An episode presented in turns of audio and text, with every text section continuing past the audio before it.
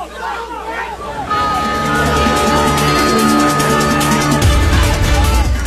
afternoon. Welcome to the Fontanelle Final Bell here on the Rural Radio Network. I'm Susan Littlefield, broadcasting today from the Nebraska Soybean Board Studio, which is brought to you by Nebraska soybean farmers and their checkoff. Jeff Peterson is joining us with Heartland Farm Partners and lots of things, as I have a frog in my throat, lots of things to talk about in regards to what you guys are watching with this crop. We know that the harvest, and this has kind of been the topic all week, the delays that we've seen the factors that are being built in, the yield numbers, uh, private forecasters coming out tomorrow.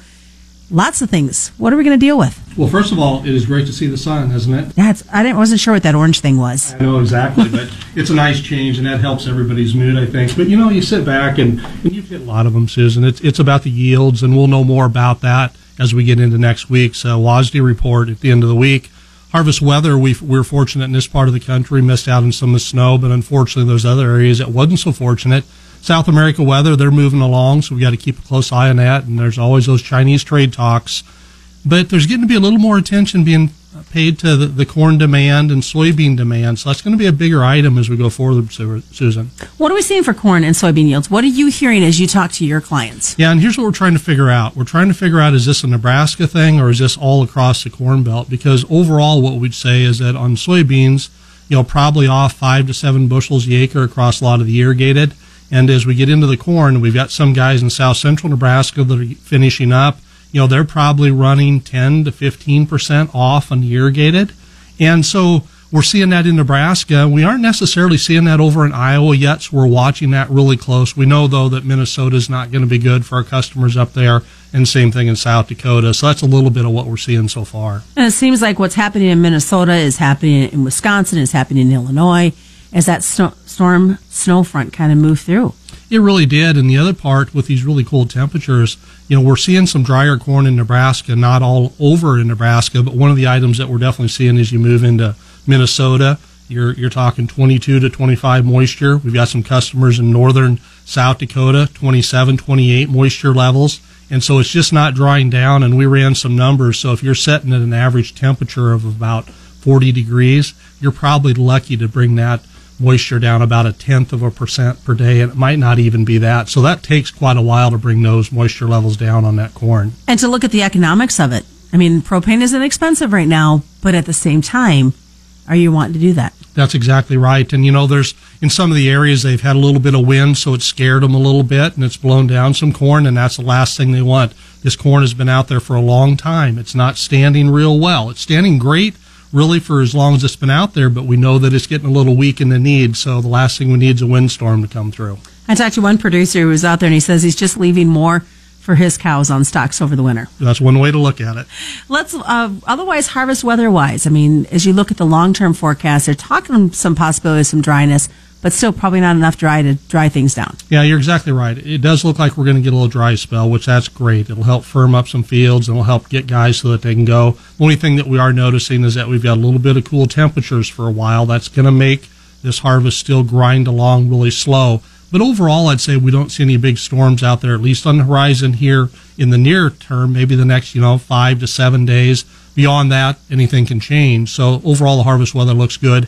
And I would say it's supportive for the market because it still means we're going to have a slow harvest because the corn isn't drying down, but it's not enough just to make this market run yet. So how much is South America's weather playing into our markets? I think it's given us a little bit of support. You know, they, they overall, if you were to sum it up between Argentina and Brazil, you'd say they don't have as much rain as they like in all areas and it's it's just overall drier, and as a result, they're not getting the crop in as fast as they'd like to. but at this stage of the game, I don't think it's actually enough to cause us to be able to go ahead and bounce. It's just providing light support when we see those markets sell off. Do we have any concrete numbers as to what they've planted or what they expect to be planting? Well, we do. Um, there, if you take a look at Mato Grosso, that's probably some of the best areas that you can see. The furthest along, you're probably 65, 70% planted there on the bean side you know, Argentina obviously is going along a lot slower because just because of the time of year and when they actually get started. So there's some progress being made down there. Looking at China, earlier this week we were all excited. We're going to get this taken care of. Everybody's going to Chile. They're going to sign this beautiful agreement and we can move forward in phase one. And then we know that there was some confrontation in Chile. Now November 17th isn't going to happen. Exactly, and and you know that's having a big impact on impact on the market because it it's that typical okay what's going on in China before the market wasn't paying as much attention, but it would get to a point now where they're looking for maybe some type of trade deal with this phase one. I still think there will be some type of agreement that will come together with. They'll have to obviously meet at an alternative site. But overnight, there was also some additional news that came out of China. And, and what I don't know is that one of their individuals, if uh, from China, if he was taken out of context, but the comments were, you know, a long-term trade deal is probably a little less likely to get done than what we may realize. In essence, is what we are saying. I think they see a lot of what's going on with Trump right now with the talk of impeachment. I think they're kind of thinking, hey, maybe there's a chance Trump isn't around. And if that's the case, maybe we'll get a better deal with another administration. So I, I think they're going to try to drag things out. We'll probably get phase one done, but to get something else done is going to be really hard. Some nervousness going on, do you think?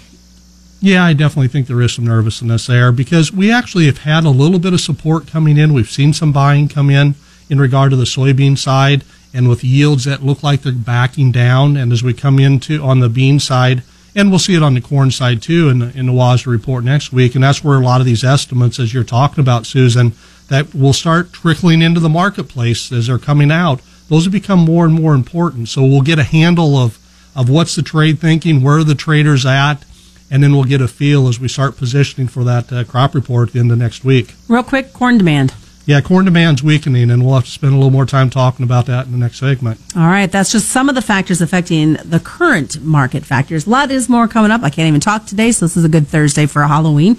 We'll also talk about what we're going to look at going into 2020 with marketings. We know you have to make some decisions and do so soon to save yourself some money. More is coming up. It is the Thursday Halloween version of the Fontanelle Final Bell on the Rural Radio Network.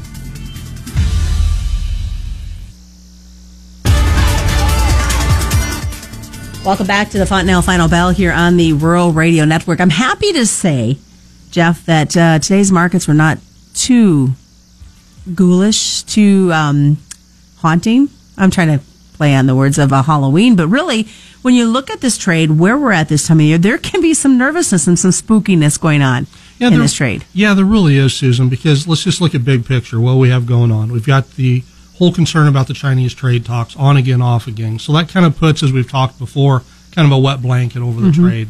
We then have to think about where are the big traders' money, where's the fund positions at, and honestly, they're they're still short corn. Okay, so they've been selling any little bounces we get, and and they're still a buyer of beans. So that's that's been a good thing so far. But that's kind of setting the tone, and we're really setting in here, and everybody's not sure. We hear some good yield reports, we hear some that aren't so good, so they're not sure on that.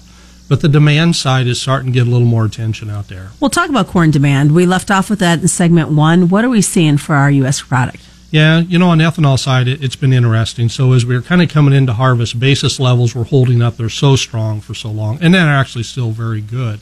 And that's hurting the ethanol industry. But yet, what we're hearing on the ethanol side, year to date, that's the best way for us to look at, and that goes back to just starting on September 1st. So it's not a long time here but we're down about 5% compared to a year ago. The numbers that were out this last Wednesday actually suggested for the week we are down about 5%, 5.2% year over year um, compared to that week. But overall, USDA thinks we're going to actually end up being up about four tenths of a percent. So in this next crop report, that's what everybody's looking at. What's our ending stocks going to do? There's a chance they may make an adjustment on the ethanol side. Usually they wouldn't yet, but it's possible and the profitability, I think they're covering and making a little money on the ethanol plant side, but this basis has been so strong for them. And it's really hard for them to go ahead and be able to try to manage that basis risk. The only way that they can do it is to get corn bought. And unfortunately, what we're running into is there just isn't a lot of corn coming in real fast. And if it is, it's a little wet. So that's kept that market really supported and hurt their profitability. So, how are we going to be sitting export demand wise, knowing what's happening globally?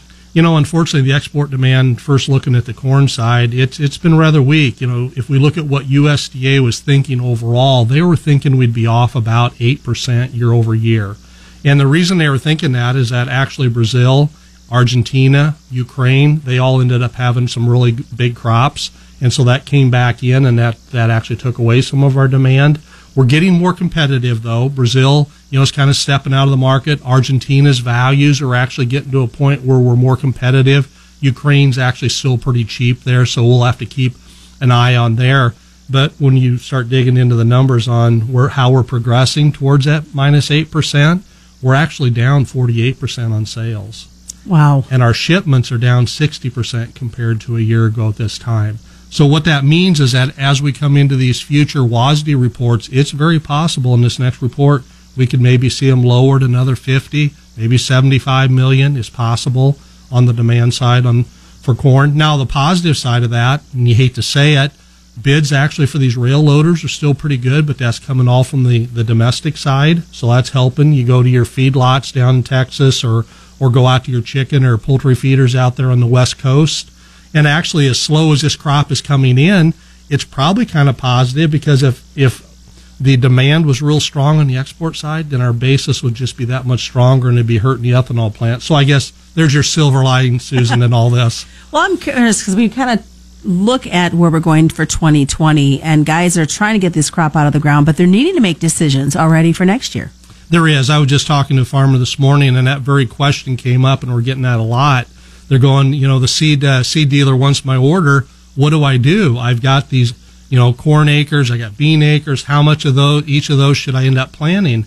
And the thing that we kind of have to kind of start talking about is that what's going to happen to all these prevent plant acres? We had almost 19 million acres of prevent plant, and really of those between the corn and soybean side, there was about 16 million acres. Okay. And and the thing we know is that there's going to be prevent plant next year. On average, there's about 3.8 million acres of prevent plant every year on average. So our whole thought is that there's going to probably be 4 million. It could be 6 million acres depending on the spring and how this all comes together.